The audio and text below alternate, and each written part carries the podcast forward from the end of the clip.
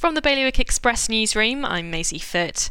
Robin DuPont, the man accused of attempted murder in Alderney, has appeared in court in Guernsey. He's been remanded and will appear on the 16th of March.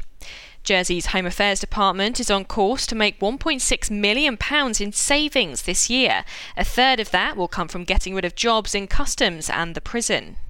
Sarah Groves' family and friends are hoping extending their reach on social media can help them continue their fight to see justice for her.